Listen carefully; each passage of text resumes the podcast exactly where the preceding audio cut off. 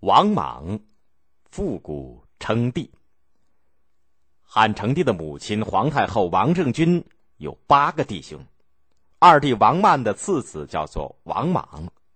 有些大臣吹王莽好，汉成帝就封他为新都侯，后来又拜他为大司马，让他掌握了朝廷的大权。王莽用心搜罗天下的人才，远远近近一些知名的人士都来投奔他。公元前七年，汉成帝死了，新君即位，也就是汉哀帝。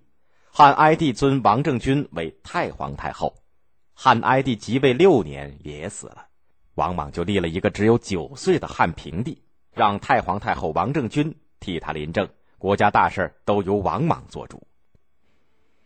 王莽掌握了大权，他手下的人又请太皇太后加封他为安汉公，王莽不肯接受封号和封地，还告了病假，躺在床上不肯起来。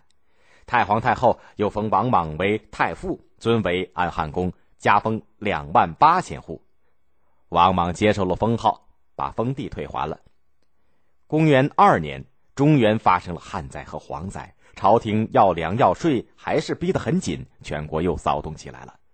为了缓和老百姓对朝廷和官吏的愤恨，王莽向太皇太后建议节约粮食和布帛。王莽自己一家先吃起素来，还拿出一百万钱、三十顷地当做救济灾民的费用。他一带头，有些贵族大臣也只好拿出一些土地和房产来。这么一来，王莽的名声就更大了。第二年，汉平帝才十二岁，王莽就请太皇太后给汉平帝定了亲。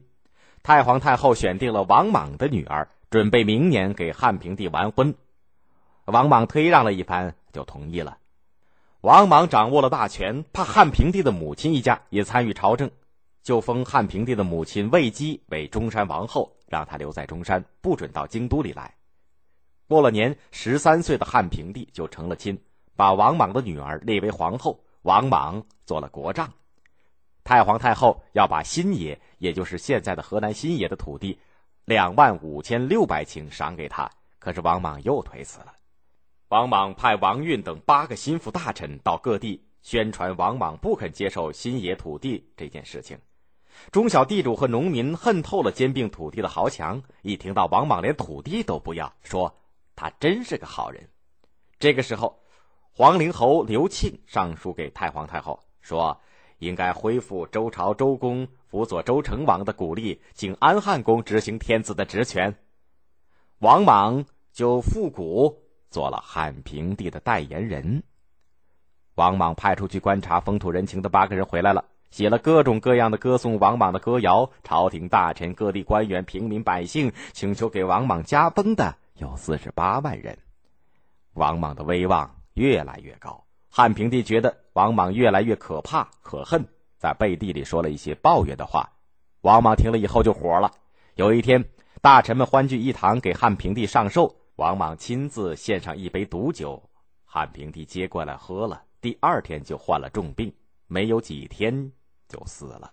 王莽还装模作样的哭了一场。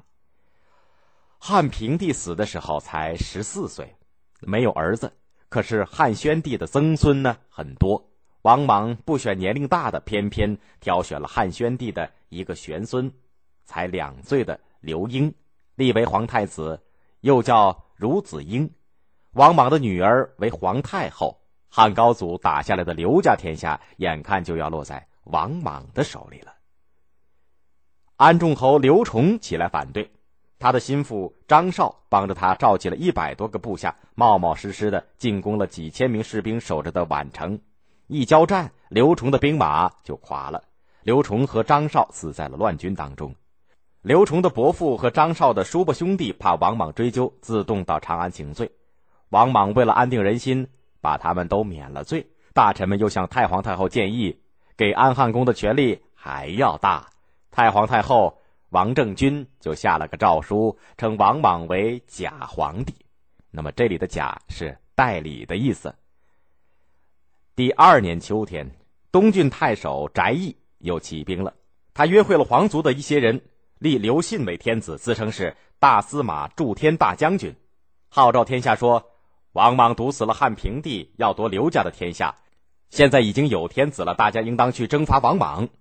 刘信、翟义他们到了山都郡，那么治所在现在的山东金乡的西北，已经有了十几万的人马了。警报传到了长安，王莽抱着三岁的孺子婴，日日夜夜在庙里祈祷，通告天下，说他只是代行职权，这个职权是要还给孺子婴的。可是王莽觉得假皇帝管不了天下，还不如做个真皇帝。这时就有一批人纷纷假托天帝的命令，说王莽是真命天子。汉高祖让位给王莽的同乡，也在高帝的庙里发现了。王莽这会儿可不再推让了。公元九年的正月，王莽把汉朝改为新朝，自己成为新皇帝，废孺子婴为安定公。西汉从汉高祖到汉平帝。一共十二个皇帝，二百一十四年的天下到这儿就已经灭亡了。